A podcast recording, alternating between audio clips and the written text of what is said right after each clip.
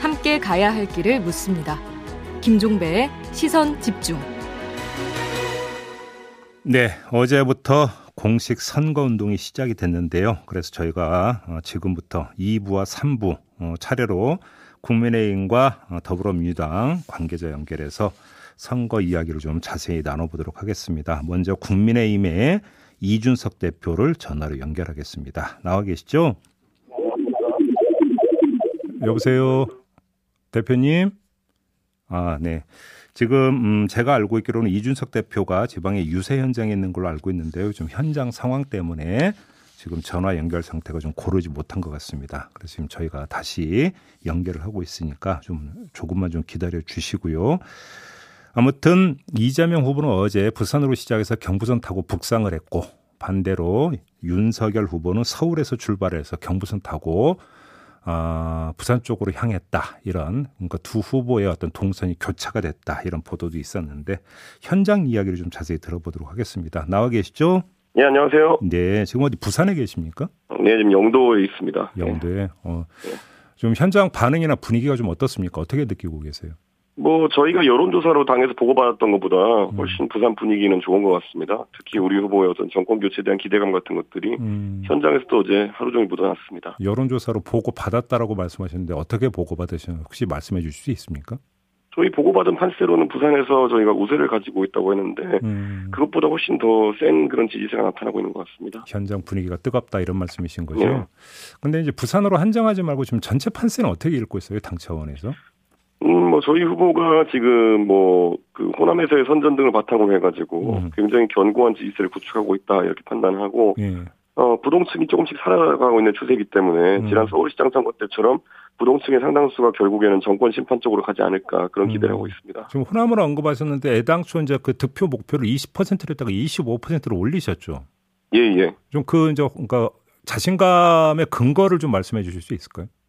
지금까지 공표된 여러 가지 여론조사에서 사실 우리 후보가 20%를 상회하는 득표율을 가져가기도 했고요. 음. 그래서 저희가 또 당 차원에서 음. 더 심층 조사를 진행한 부분도 있습니다. 뭐 물론 어. 그 수치는 공개할 수가 없지만은 예. 그런 어떤 정보를 바탕으로 음. 저희가 조금 더 목표치를 올려도 되겠다는 이야기를 저희 광주 쪽 당 관계자들한테 전달했습니다. 근데 이제 민주당 쪽에서는 그래도 전통적 강세 지역인데 막판 결집이 그러니까 있지 않겠느냐 이런 식으로 기대하는 것 같은데요.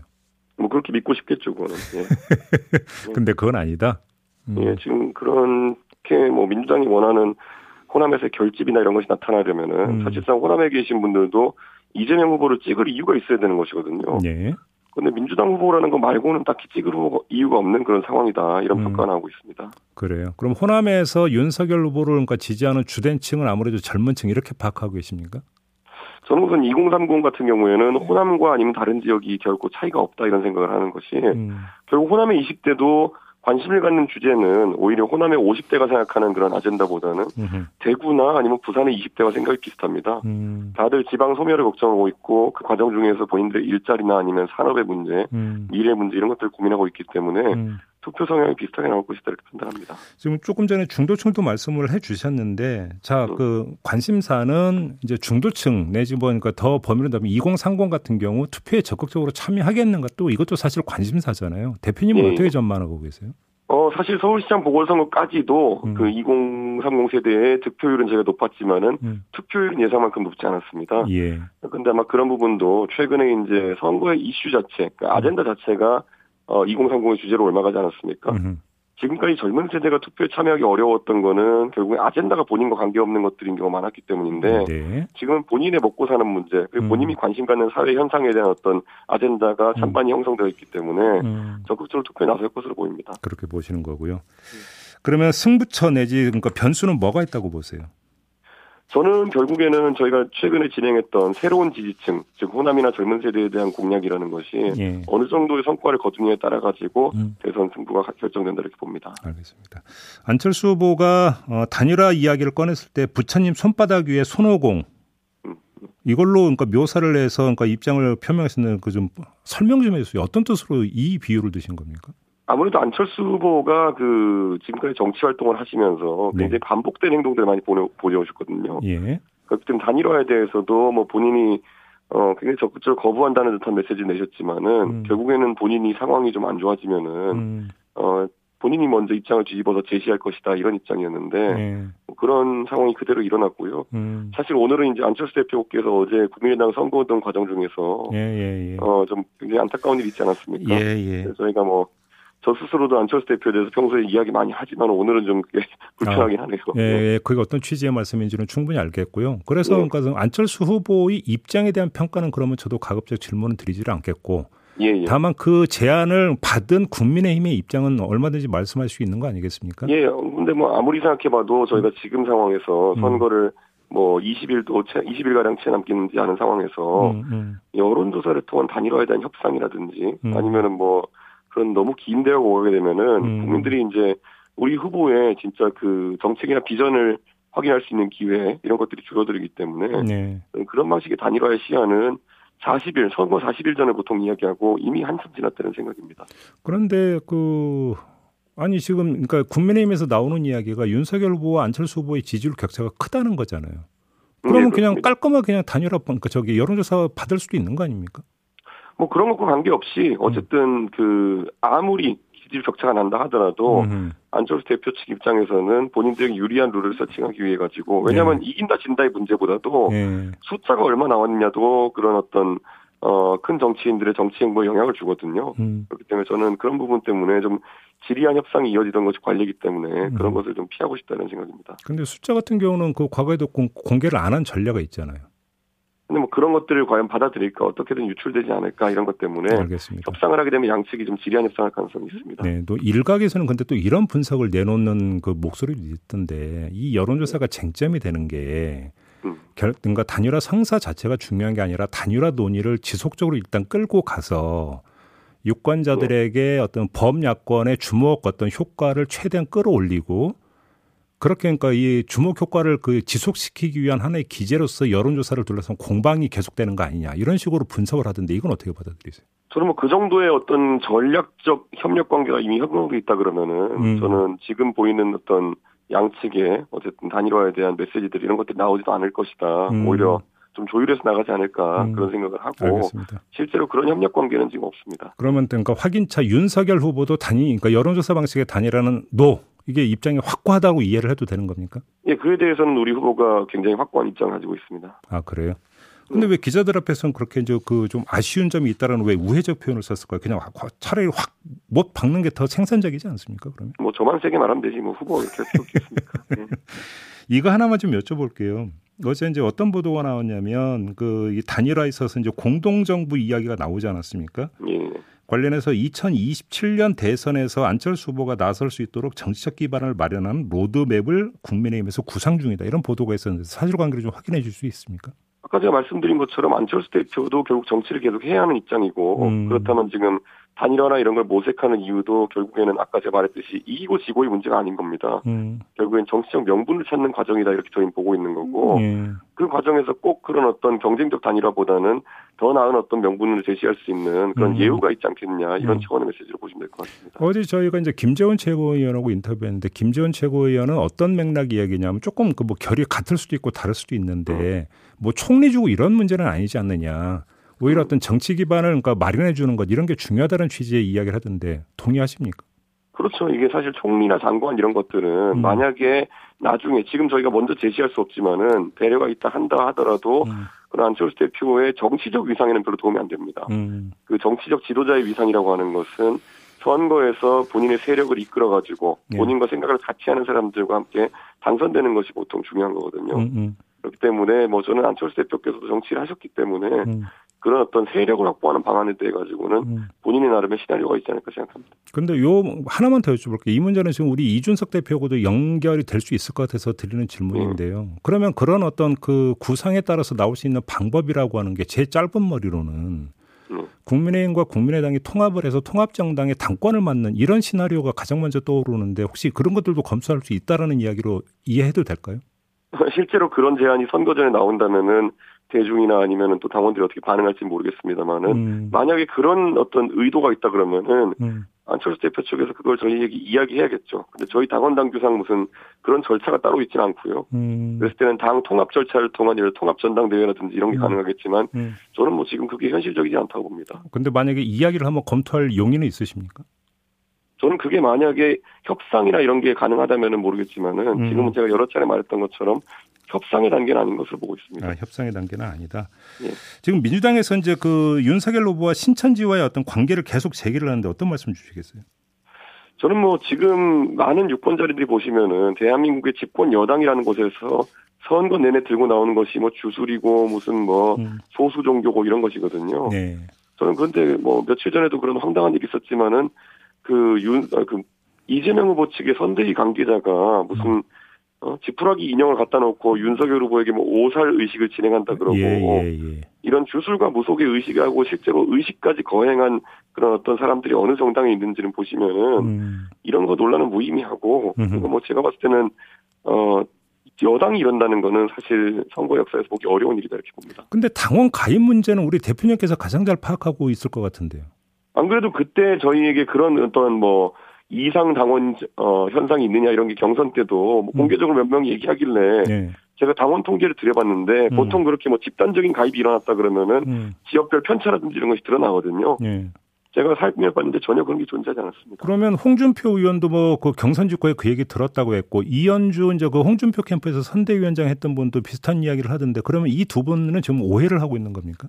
아무래도 선거가 끝나고 나면은 그 음. 패인 분석이나 이런 걸 할 때 있어가지고 주변에 또 여러 가지 또 잘못된 정보가 들어오기도 합니다. 예. 그렇기 때문에 아마 제가 뭐 홍 대표도 어제 이제 대구에서 저희 후보와 같이 선거 유세를 아주 멋지게 진행했고요. 음. 아마 홍 대표가 그런 오해가 계시다면은 제가 음. 또 세부 통계나 이런 걸 가지고 또 말씀드릴 수 있도록 하겠습니다. 아무튼 신천지 그 교인들의 그러니까 조직적 가입은 없었다 이 말씀이신 네. 거죠 정리하면? 네. 저는 뭐 그렇게 판단합니다. 어떻게 이 표현 이거 지금 그 대표님 나중에 하셨습니까? 저는 나중에 알았고요. 뭐 음. 뭐 그런 자료 같은 경우에는 뭐 실제로 그런 것이 어떻게 인터넷에 민화된 그런 것이 있기 때문에 네. 저희가 여론 반응을 분석하는 과정 중에서 그런 용어를 차출한 것이지 저희가 뭐 그거를 기획이나 아니면 학술적인 의미로 사용한 건 아니기 때문에 음. 뭐 선거판에서 정세 보고 이런 데 보면은 저희 보고서에 제 별명이라고 뭐 개준석이 이런 것도 올라오고 합니다. 그래요. 네, 근데 뭐 그런 걸 저희가 뭐 저에 대한 비하적 표현으로 저희 보고서에 올라오겠습니까? 그런 근데 예를 들어서 뭐 시중에서 이런 표현이 있다라는 어떤 기술이 아니었기 때문에 더 문제가 되는 거 아닙니까? 그런데 뭐 그게 하나의 어떤 사회적으로 그런 네. 어떤 그 경찰 공무원의 직무 수행에 대해 가지고 음. 약간 미화된 것이기 때문에 네. 보고서에 좀 편한 표현을 썼던 것 같은데 뭐 그런 음. 부분 앞으로 저희가 더 조심하겠습니다. 알겠습니다. 엊그저께 윤석열 후보가 그 사법 공약인가 그 발표를 했잖아요. 그러니까 네, 그래서 네. 그 법무부 장관의 그 개별 사건에 대한 수사주의권 폐지하고 예선 네. 편성권도 검찰청에서 이제 단독으로 갖는 이런 방안을 이제 제시를 했는데 네. 요 사법 공약에 있어서 윤석열 후보가 요 그러니까 방안을 그 해서 주도적인 역할을 했던 겁니까? 아, 실제로 그 보도 자료가 그렇게 나가가지고 좀 음. 오해가 있었던 것 같은데 예. 우리 후보가 그런 부분에 보도 자료가 좀 본인의 의사와는 다르게 나간 것에 대해 가지고 음. 수정을 지시했고 그래서 기사들도 그런 것들이 반영된 거예요. 잠깐만요. 그 보도 자료로 하면 어떤 내용을 두고 하시는 말씀이세요? 뒤에 결국 경찰과 검찰의 수사 건에 대해 가지고 음. 수사 개시가 어떻게 됐냐에 따라 가지고 수사 진척이 어떻게 됐냐 이런 부분이 있거든요. 예, 예, 예. 근데 그런 부분에 대해서 내용이 좀 잘못되었다라는 인식을 후보가 해서 고위공직자 비리 수사 말씀하시는 거죠? 아니 그 부분 어, 아니고 경찰과 검찰의 수사 분점에 관해서 이야기. 아예 예. 그러면 그 법무부와 검찰의 관계 설정에 대해서는 뭐 다른 이야기는 없었던 거고 윤석열 후보 같은 경우는. 예, 별로 다른 얘기는 좀 없었고요. 근데 네, 대표님 같은 경우는 그런 개인 견해로 이 방향이 맞다고 보세요? 저는 뭐 지금 상황에서는 후보의 견해가 제일 앞에 간다 저는 이렇게 보고 있습니다. 그러면 이 공약은 결국 윤석열 후보의 그러니까 의중이 가장 많이 반영이 된 공약이다 이렇게 이해를 해도 되는 거죠 그러면? 윤석열 후보보다는 이제 구체 분과가 있기 때문에 캠프 쪽이라고 하면 될 것 같습니다. 캠프 쪽. 알겠습니다. 목이 많이 쉬신 것 같아요. 예, 어제 부산에서 계속 이제 유사하고 다녔더니 그런 것 같습니다. 알겠습니다. 자, 오늘 말씀 여기까지 드릴게요. 고맙습니다. 예, 감사합니다. 네, 지금까지 이준석 국민의힘 대표였습니다.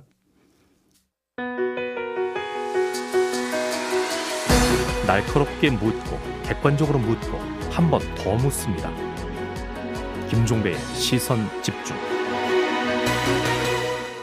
네, 오미크론 대유행 속에 하루 확진자가 5만 명대를 넘어서 7만 명대로 진입을 했죠. 자, 이런 가운데 방역 정책 주무부처인 보건복지부가 최근 소속 공무원의 재택 치료 일지를 공식 SNS 계정에 공개해서 눈길을 끌고 있는데요.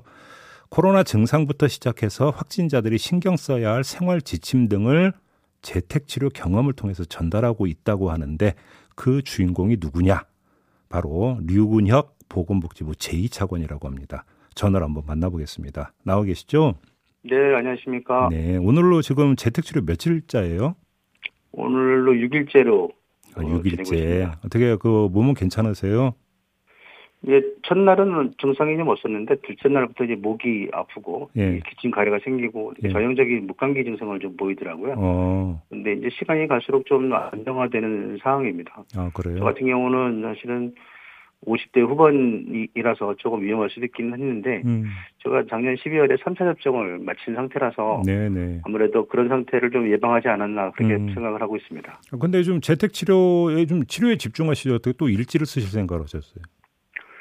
이게 제가 이제 그 저희들이 2월 7일 날 그 방역의료 체계 개편 사항을 발표를 드렸는데 음, 이게 사실상 어떻게 운영되는지 문제점이 없는지 스스로 한번 경험을 해보고 싶었고요. 예. 그다음에 이게 국민들이 굉장히 많은 불안을 느끼실 텐데 음흠. 이걸 통해서 좀 더 불안을 완화해드릴 수 있을까라는 음. 생각이 좀 들었고 음. 제가 해보니까 이제 일반 관리군입니다. 저는 지금 집중 관리 집중 관리군하고 일반 관리군이 돼 있는데 예. 저는 일반 관리군이라서 저 일반 하면 이제 주로 이제 기저질환이 없는 분들 이렇게 이해하는 그렇습니다. 거죠. 50대 이 50대 이하고 기저질환이 없는 사람들 음. 그리고 60대 이상 어 기저질환이 있는 분들은 이제 집중관리군 음, 음. 두 개로 분류가 되는데 네. 저 같은 경우는 언제 어떻게 안내를 받는지 음. 몸 상태가 변화는 어떻게 되는지.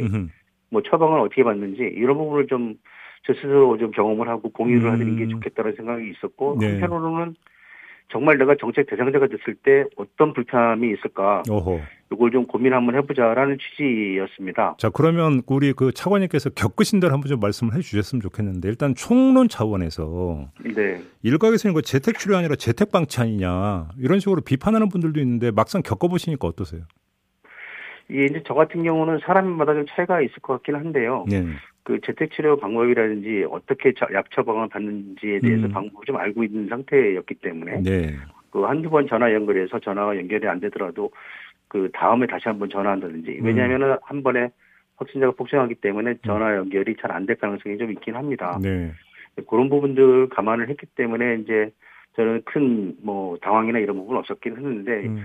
재택 치료를 처음 받으신 대부분의 국민들께서는 정보가 없다면 상당히 음. 당황하고 혼란스럽겠다라는 생각이 좀 듭니다. 혹시 그 외람되지만 혹시라도 이런 생각을 하실 분이 있을까봐 해서 한번 좀 질문 드려보는 건데 혹시 차관님이어서 차관님이어서 좀 다른 부분 혹시 없습니까?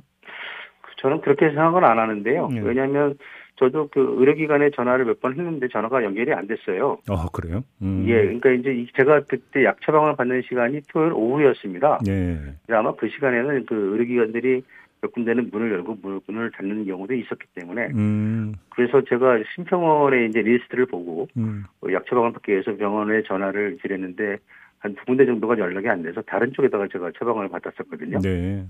그러니까 이제 저는 제가 무슨 차관이라고 해서 특별하게 뭐 대- 무슨 뭘 받았다 이렇게 생각하지는 않습니다. 음흠, 알겠습니다. 아무튼 그럼 우리 그 차관님이 겪었던 이 일을 한번 좀 따라가면서 우리 이제 그 같이 또 정보를 공유를 해야 되지 않겠습니까? 그래서 좀. 하나하나 좀 여쭤봤으면 좋겠는데요. 일단 이제 지난 11일에 네. 그 전날 회의장에 함께했던 분의 확진 소식을 듣고 이제 가지고 있던 자가 검사 키트를 통해서 검사를 했다라고 이렇게 좀 그 나와 있더라고요. 그러면 네네. 우리 차관님은 자가 검사 키트를 평소 갖고 다니셨던 거예요? 어, 제가 항상 소, 소지하고 있는 건 아니었고요. 예. 다만 이제 저희들은 그 중수본 또는 중대본 이렇게 어, 회의체를 운영하고 중요한 컨트롤 타워, 컨트롤 타워 역할을 해야 되기 때문에 음. 사무실에 약간의 이제 검사 키트는 있었습니다. 아 사무실에. 근데 예, 예. 어제 어, 회의장에서 뵀던 분이 이제 확진됐다는 얘기를 듣고 저 음. 같은 경우는 또 장관님이나 다른 간부들 그리고 중수본 직원들을 자주 접하기 때문에 네, 네. 미리 이제 검사를 한번 해봤더니 이 두 줄이 나온 거죠. 그래서 음. 어, 순간 되게 당황했습니다. 사실 저도 뭐 예, 그렇겠네요. 이게 알고 있는 사항이긴 했지만 음. 바로 그 주변 분들한테 알려드리고 음. 바로 이제 검사를 좀 받으러 갔었습니다. 네. 그러면 지금 이제 그 확진 판정이 나온 다음에 차관님 같은 경우는 이제 그 접촉했던 분을 어떻게 연락을 하셨어요? 어느 범위까지 또 연락을 하셨어요? 일단 그 말씀드린 것처럼 장관님이라든지 저랑 회의했던 모든 분들한테는 일단은 연락을 좀 드리고요. 예. 그다음에 보건복지부 이제 비상망이 있습니다. 음흠. 그걸 통해서 저랑 같이 제가 다 기억을 할 수 없을 테니까 그렇죠. 저랑 같이 접촉을 했던 분들에 대해서는 다 검사를 한번 해봐라라고 음. 이제 연락을 드렸고 음흠. 그다음에 가장 중요한 게 또 이제 가족입니다. 음. 그 동거인에게는 내가 그 검사 키트로 양성이 나왔으니 음. 혹시 내가 PCR 양성이 나오면 바로 음. 검사를 받아라 음. 라는 말을 좀 전달을 했고 예. 네, 기본적으로는 증상 발생 이틀 전부터 마스크 착용하지 않고 뭐 뭐 한 5분 이상 대화를 한 사람 예. 같이 밥 먹은 사람 이런 분들한테는 기본적으로 알려드리는 것이 음. 바람직하다고 생각합니다. 그러면 그 지난 10일부터 이제 그 역학조사 방식이 자가 기입으로 바뀌었잖아요. 네. 어떻게 이제 그러니까 그러면 차관님도 그러니까 직접 본인이 기입을 하셨어요? 어, 네, 당연하죠. 근데 예. 어떤 게 기입을 해보니까 이건 좀 그 더 적어야 되는데 빠진 것 같은데 혹시 이런 거 느낀 건 없으십니까? 그 기본적으로 지금 자가기입식 역학조사는 기존에 그 보건소 역학조사위원들이 다 일일이 전화나 만나가지고 확인하던 부분들을 이제 이렇게 바꾼 부분들이거든요. 예. 그래서 그 당시에 기본적으로 적었던 어, 확보했던 정보들이 대부분 다 포함이 되어 있습니다. 음. 기본적으로는 인적사항뿐만 아니라 증상이 있는지, 그다음에 내가 어떤 기저 질환이 있었는지, 특히 이제 중요한 것이 제가 만약에 그 저 노인 요양 시설, 시설이나 병원에 이제 종사하는 사람이었다면 음. 그거는 또 그분들한테 굉장히 큰 그 영향을 줄 수 있거든요. 네네. 그런 부분들 그리고 내가 어떤 접종을 했는지 음, 음. 동거인의 인적사항은 무엇인지 그래야지 동거인의 동거인의 인적사항을 알아야지 그 동거인에게 연락을 해서 바로 음. 검사를 할 수 있도록 하는 부분들이 있습니다. 예. 그런 부분들 쭉 어, 적도록 되어 있고 크게 뭐 어렵지는 않았습니다만 혹시나 이제 그 어, 사람에 따라서 이제 어렵게 느끼실 수 그렇죠. 있긴 하지만 그 그렇죠. 런 경우는 저희들이 질병관리청 홈페이지에 어떻게 기입을 하실지 음. 어떤 도움을 받으실 수 있는지를 좀 이렇게 안내를 해놨습니다. 예. 확인해 보시면 좋을 것 같습니다. 그러면 지금 이제 재택 치료 중이신데 가족들하고는 지금 어떻게 지내고 계시는 거예요? 어 저는 지금 현재 그 저 세종에 있습니다. 세종 그 복지부 숙소에 있는데요. 아, 아. 제가 또 이제 세종에서 근무하는 중이라서 네. 서울에 올라갈 수는 없었고 당시 음. 이제 세종 숙소에서 지금 금, 어, 금 재택근무를 재택치료 재택근무를 하고 혼, 있는 혼자 중이고. 계시는 거예요 지금 숙소에서? 네네. 어, 그다음에 그러시구나. 그 집사람은 아 아내 아내는 그 지금 서울에 있습니다. 음. 그 바로 이제 연락을 해서 검사를 했는데 다행히 현재까지는 음성이 나와서 또 예. 집사람도 아, 아내도 어, 산소 접종을 했기 때문에 음. 현재로서는 뭐 수동 감시 상태로 이제 격리. 없이 활동을 하고 있습니다. 근데 이제 차관님 같은 경우는 아무래도 이제 주무부처 차관이시다 보니까 관련 정보를 많이 숙지하고 계시지만 그렇지 많은 분들이 많잖아요. 그래서 네 그렇습니다. 네. 지금 상담이 이제 필요한데 지금 뭐 전화가 불통이고 너무 많다라는 보도가 계속 나오고 있는데 이때는 어떻게 해야 네, 돼요 그러면? 네. 그 저도 이제 그런 어, 문제점을 인식을 하고요. 사실은 그 이틀 전에도 제가 각 시도별로 재택 치료를 받는 분들이 계십니다. 예. 그분들을 몇 분 정도를 모셔놓고 그 전화 이제 비대면으로 회의를 좀 했습니다. 음. 전국적으로 보니까 초기 아직도 이제 초기 안내 행동 요령을 좀 받으시는 분들이 많긴 하지만 음. 여전히 지역에 따라서는 그런 안내라든지 이런 부분이 부족했고 그래서 당황하고 어떻게 할지 모르는 부분들 네. 특히 이제 아동이나 노인이랑 같이 있는 어, 재택치료 음. 계신 분들이 계시거든요. 근데 그분들에 대해서는 좀 더 소상하게 안내를 하고 최대한 알겠습니다. 신속하게 안내를 드리는 게 중요하겠다. 예, 이제 예. 그때 저희들이 회의를 하면서 어, 중수본에 있는 우리 직원들이랑 같이 그 부분 좀 집중적으로 알겠습니다. 개선하고자 지금 어, 추진 중에 있습니다. 알겠습니다. 이제 인터뷰 마무리해야 될 것 같은데요. 그러니까 그 관리 잘하시고 빨리 어, 좀 끝내시기 바라겠습니다, 차관님. 예, 감사합니다. 네, 지금까지 류근혁 보건복지부 제2차관과 함께했습니다. 네, 시선 집중 2부 마무리하고 8시 3부로 이어가겠습니다. 3부에서는 민주당 선대위 공동 선대위원장을 맡고 있는 최강욱 의원과 인터뷰가 예정이 되어 있습니다. 잠시만요.